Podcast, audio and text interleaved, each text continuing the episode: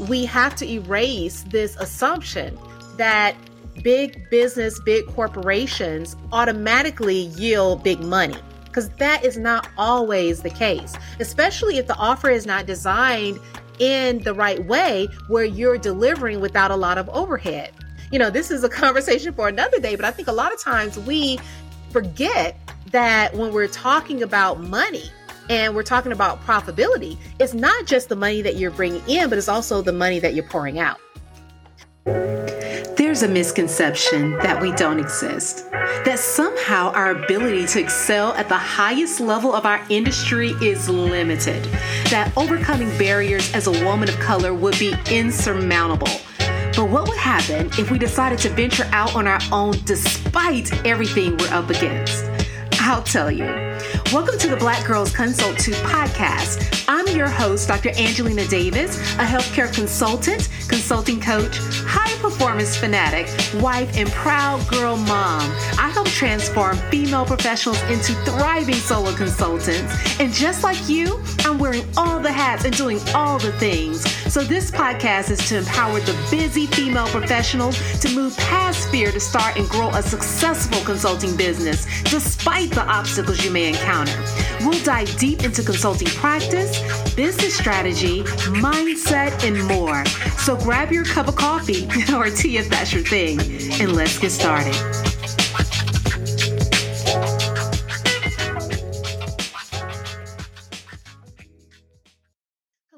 Hello, hello. Welcome to the Black Girls Consult 2 podcast. I'm your host, Dr. Angelina Davis, and I am excited to be tuning in for another podcast episode today. You know, one of the things that has been on my mind very recently is a conversation that I saw kind of playing out in the online space. And it was all about not considering yourself as a small business. Uh, it pretty much made being a small business seem like an ugly word, a word that you didn't want to use. No one wants to be small. Everybody wants to have a big business.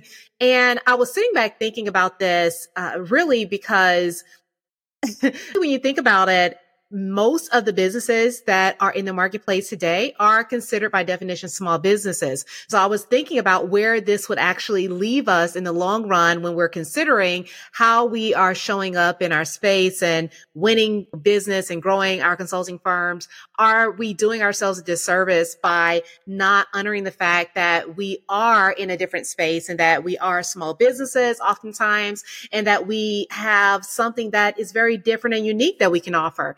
Are we somehow keeping ourselves from growing, scaling, advancing, and growing to that larger size because we're unwilling to embrace where we are currently? So in this episode, I want to dive deeper into that. I want to talk about how we can better understand our value as a small business, in particular, a small consulting business and firm, and what that means for you in terms of you being able to build your business over the years to come. You know, one thing that I want to remind us of is how the government sees our businesses in terms of uh, size. So when we are talking about small businesses in general, we're talking about uh, businesses that have fewer than 1500 employees and up to a maximum of 38 or 38.5 million dollars in revenue. So when you're thinking about what it means to be a small business, I, you know, oftentimes many of the businesses that we reference as being larger entities are actually small businesses by definition. So this leads us to understand better where we fall in terms of this definition and the reality of where we are in our industry or in our marketplace because it is apparent that very few businesses actually reach this much larger level of the massive corporations that we're thinking about. You know, when we're thinking about larger businesses, we're thinking about firms such as like Deloitte or Accenture or, you know, any of these major organizations. But there are so many lucrative boutique uh, firms. There are so many lucrative and very wealthy multimillionaire solo consultants and consultants who have small teams and they are highly successful by our standards and we consider them as being bigger fish in the pond really when in all actuality they are actually small business owners and so i think if we begin to reframe this conversation, we can better understand the value that we're bringing to the table and what we can offer the potential clients that we want to serve. But I want us to think about how being small can actually work to our advantage because when we're missing out on the value that we bring to the table when we're being small, we are shooting ourselves in the foot. In order to understand this better, I do think that we have to dive deeper into how people perceive value. There are two models that I like to reference often, and they are considered the elements of value. And so there's a model for the business to consumer space, and there's also a model for the business to business space. I teach this a lot with the clients that I work with and the clients that I serve for this one reason. And it is because in order for you to create an offer that truly resonates with your market, you need to fully understand the value that is placed on different outcomes so that you have an idea as to what you are going to offer when you create and establish the, the service that you want to provide. When we do this in advance, we have a better idea as to how the result that we're offering, the transformation that we're offering, how that will be perceived by many that may be in our space. It's not an absolute, but it's a wonderful starting point because it highlights the fact that similar to Maslow's hierarchy of needs, because this is a model that's shaped in a pyramid, that similar to Maslow's hierarchy of needs, there is a foundational level that has to be established in order for a business or consumer to see greater value at in some of the options or some of the results that can be offered at a higher level. So I always use the example of a business that you may be interested in serving or working with. If they do not have the ability to keep the lights on and to pay their staff and to meet their financial expectations, then it's going to be difficult for them to find greater value and offers. They may focus on some aspect of streamlining their processes that don't directly um, tie into a cost savings or some other monetary benefit or for them to focus on proving client satisfaction or customer satisfaction. Although we know that will be tied to them being able to retain business and gain referrals and additional clientele in the long run. It's going to be hard for them to place a lot of value in that because they are right now very much fixated on the urgent need that they have to stay financially solid and stable. So when we're thinking about how we're able to help our target audience, we want to con- continue to keep all of these things in mind. So instead of us playing big and thinking about offers that are going to target a higher level of need, it's not that we don't want to do that, but sometimes there can be a lot of value in being able to incorporate some of these basic foundational elements that help us to provide or perceived value in the long run. And what studies have shown in general is that one of the most common elements that any business is going to desire and want and value is quality. It's quality. Quality means a lot. Quality is valuable. And when you're able to increase the quality of the services that you provide, you are doing yourself and your clients the biggest service. You are creating a scenario where you pretty much are going to inevitably win. So I, I want to spend some of this time just talking about how as a small business owner, as a solo consultant, as a small firm, how you're able to compete with some of the larger players in your industry. And you're able to do that by taking into account everything that you bring to the table by being being a smaller um, organization that can provide a more intimate uh, approach or um, higher quality in the services that you provide. A thriving consulting business is built on a solid business foundation and a consulting code that leads you toward your ideal business and your ideal lifestyle. And the great thing about this code is that it works for any type of consulting practice, whether you help clients with professional development, business management, grant writing, IT, or something entirely different. This consulting code is not rocket science and is not beyond your reach. And when you crack the code, it can jumpstart the growth of your solo consulting practice and is what you need to know to get started and land your first clients and nothing more. This is a step by step process I wish I had so many years ago. And that's why I wanted to share this with you and how you can do this too. So, if you're interested in starting your consulting business and creating a desirable offer to generate leads for your offer and to make sales, then the consulting code is your solution. Visit www.excelatconsulting.com for more information. Now, one thing that I want to point out is that by being the smaller player, the smaller business, the smaller consulting firm, what you're able to do is actually compete in a much larger field with less opponents. And I like to point it out this way because keep in mind, you have to think about the mindset that many other businesses have and business owners have. They often go after a larger entity. They try to compete with the biggest and the best in their industry and their field. And they want to have that competition more directly instead of building up to the point where they can compete more directly by utilizing their strengths at a different level. So what this looks like is going after larger businesses and trying to offer similar services being a smaller team or maybe even a solo consultant compared to a larger organization that may have a team of experts at each level in each division that can offer more tailored services and have greater capacity to do so.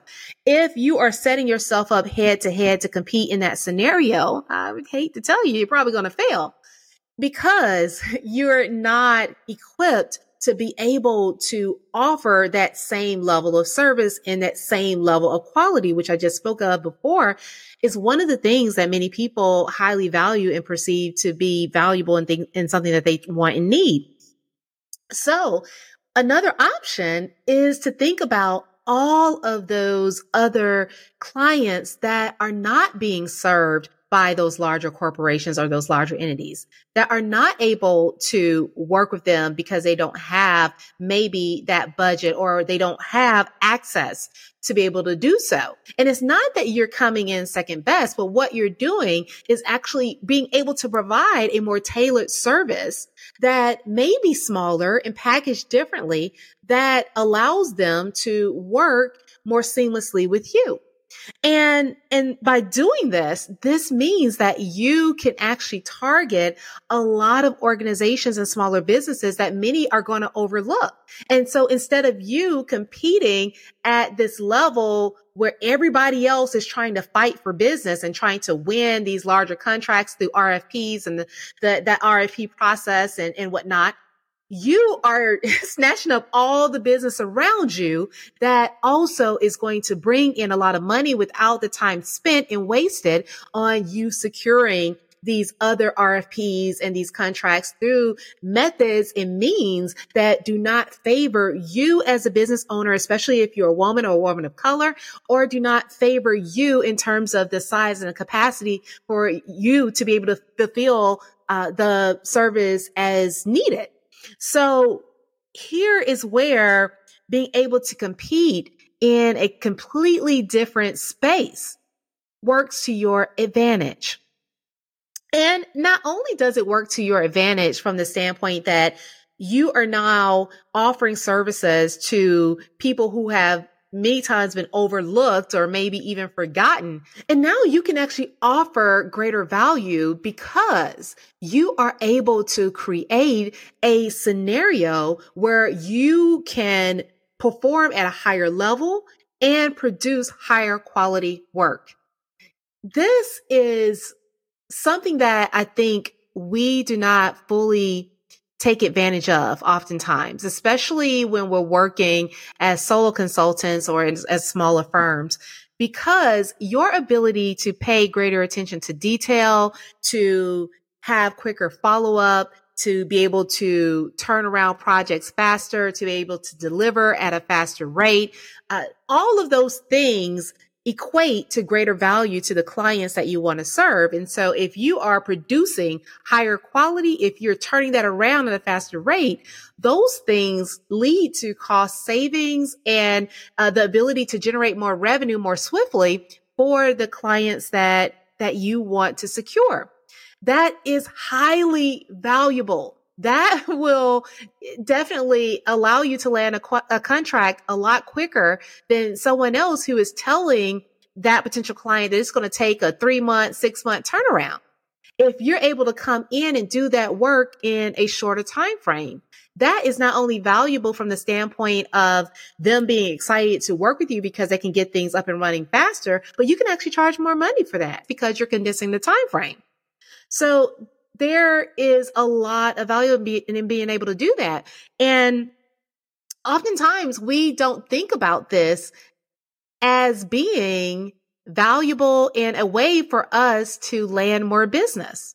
We're fixated on the fact many times that we're not as big or, or seemingly as powerful or visible as maybe another larger entity may be. But if you're able to do better work, if you're able to do better work faster, if you're able to make the process seamless to work with you, if you're able to get back in touch with people and provide a, a level of personal engagement that is highly desired, especially in today's day and time, then that is something that people will sign up for time and time again. It will work to your advantage. And then the last thing I want to remind you is that small businesses don't mean small money right? So, you know, we think about these corporate contracts because most people are interested in landing what we call big money. And we're trying to secure that, but we don't consider all the time that's spent trying to win that business. How much time are you spending submitting all of these RFPs? How much time are you spending getting no's to so many of these uh, proposals that you're sending out so that you can win that business that way? How much time are you spending trying to compete against so many others in your field? Think about that because all of the time that's spent is not necessarily time wasted. I don't believe in time being wasted. You're learning as you go along. You're making connections as you go along. But I want you to think about your ability to spend that same amount of time being able to build relationships and establish relationships with other businesses that have similar needs that don't have all the red tape that you need to jump through and the hoops that you need to jump through in order to land business and land a larger contract with them. Those are the types of things that you want to consider. And keep in mind when we're talking about those types of business, no, they may not necessarily be uh, a Coca-Cola or uh, maybe they're they're not Verizon or some large organization to that extent. But maybe they are businesses that have a few hundred or a thousand employees, right? Those organizations still can be very, very lucrative. You have a lot of big time players that do not necessarily have the size that would give them the ability to fall into the definition of having a larger business. So maybe they do small fall into the category of a small business but they generate millions upon millions of dollars. And you can actually build a relationship that allows you to win a larger contract working with them because you are focused on delivering a higher quality service and, and being able to perform at a higher level that they're going to desire. And I, I think that we have to erase this assumption that big business, big corporations automatically yield big money because that is not always the case, especially if the offer is not designed in the right way where you're delivering without a lot of overhead. You know, this is a conversation for another day, but I think a lot of times we forget that when we're talking about money, and we're talking about profitability, it's not just the money that you're bringing in, but it's also the money that you're pouring out. So how much money are you spending on contractors? How much money are you spending trying to deliver the service that you're promising to provide? If you have a lot of overhead that's eating away at this larger contract that you've won, then is that as lucrative of a contract that you had originally thought? Or maybe you're not considering every aspect of the sales cycle and what it took to get there and what it takes also to fulfill on that service that's provided. And what I found is that many times when people are not careful in terms of building out their service offer and mapping out how they provide their services in a way that allows them to be more profitable and more streamlined, then you can get into delivering these bloated services that can limit your profitability, no matter how big your contract was, right? So I think there are a lot of layers to this process that we overlook and we don't consider and we get fixated and focused on the fact that trying to work with a larger corporation is going to automatically be the big money win that we need in order to sustain our business for the years to come. But the diversification of the businesses that you work with, as well as your ability to uh, be able to sustain those relationships and increase the lifetime value of that particular client is going to also be just as lucrative, I will argue, as you being able to go after these large contracts from year to year. It's a different approach it's not that one is right or wrong, but I want you to just understand that you offer a lot of value as a small business, as a smaller entity. When you build out your boutique firm, if that's your goal or desire, or if you're showing up as a solo consultant in your space, you're delivering a higher quality service that still is highly valuable and worthy of being properly compensated. So it's not that you are uh, assuming small contracts and trying to make up your business uh, and create your business and build your business on volume. But you're still building your business based upon quality. It's still a higher ticket service. And the greater quality that you're able to offer, the higher touch that you're able to provide is going to be worthy of greater reimbursement. So lean into that. Don't be afraid of it.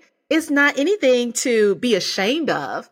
You know, it, just because someone says that you have a small business, that's not an insult. I want you to really think differently. And, and, also I want to clarify that this is not a limiting thought. You're not limiting, limiting yourself to a certain size or a certain amount of money. The sky is the limit. But what I'm trying to say is that as you're going through this journey, you will have to go through the phase of being small in order to get big. And if you don't appreciate the value and the benefit of being small when you are small, then you will never get to the point where you are big enough to be able to rightfully hold that space and to last as a larger entity over time. Everything has a season. Everything has its time. And by embracing the space that you're currently in, it will get you to that larger goal much faster. So, uh, you know, I really hope that this conversation is helpful. I hope that you can walk away feeling reassured that being a smaller entity in your space, whether you're a smaller firm, solo consultant, boutique firm, smaller agency, that you're building and establishing right now that you understand that you're in a space where you have the ability to land highly lucrative contracts by leaning into your power of being the one that can deliver a higher quality service that is able to provide a level of high touch and interaction and responsiveness that others are unable to do that you can keep your client first in mind and you can win over their business and not show up in uh, magazines and articles for not taking the client's needs into consideration and focusing solely on the dollar. See, people are looking for something different. And when you show up as that different consultant, that different business in your space, that is what wins people over. That's what's going to help you compete as a woman, especially a woman of color in this industry. It's going to be being able to utilize your strengths to your advantage, to be smart in how you build out your services so that you're not bloating them with unnecessary needs and uh, other expenses that can lead you to landing lucrative contracts and still coming up short. So, once again, being small is not bad. Instead, being small can be powerful. You can be small and mighty right now. And I will argue that the more you lean into the value that you can provide by being a smaller entity right now, that's going to lead you to even greater success in the end. All right, guys, I hope you enjoyed this episode. If you enjoyed this episode, don't forget to share it with a friend. Always, always, always, I am so appreciative when you're able to do that and reach out to me on LinkedIn or Instagram. I do enjoy those conversations and kind of continuing the conversations that we have on the podcast and make sure that if you did enjoy the episode that you leave a review on Apple Podcasts or on Spotify. I want you this embrace the value that you bring to the table and being able to provide a higher quality of service and being able to raise the level of expectations of the clients that you serve and performing at your highest level by being able to pay attention to detail and service them in a way that these larger, larger corporations cannot do. All right with that, I know that you're going to be successful. Okay, guys, I love this conversation and I can't wait to talk to you again. Take care. Bye. There's a misconception that we don't exist, that somehow our ability to excel at the highest level of our industry is limited, that overcoming barriers as a woman of color would be insurmountable. But what would happen if we decided to venture out on our own despite everything we're up against? I'll tell you. Welcome to the Black Girls Consult 2 podcast. I'm your host, Dr. Angelina Davis, a healthcare consultant, consulting coach, high performance fanatic, wife, and proud girl mom. I help transform female professionals into thriving solo consultants. And just like you, I'm wearing all the hats and doing all the things. So this podcast is to empower the busy female professionals to move past fear to start and grow a successful consulting business despite the obstacles you may encounter. We'll dive deep into consulting practice, business strategy, mindset, and more. So grab your cup of coffee or tea if that's your thing, and let's get started.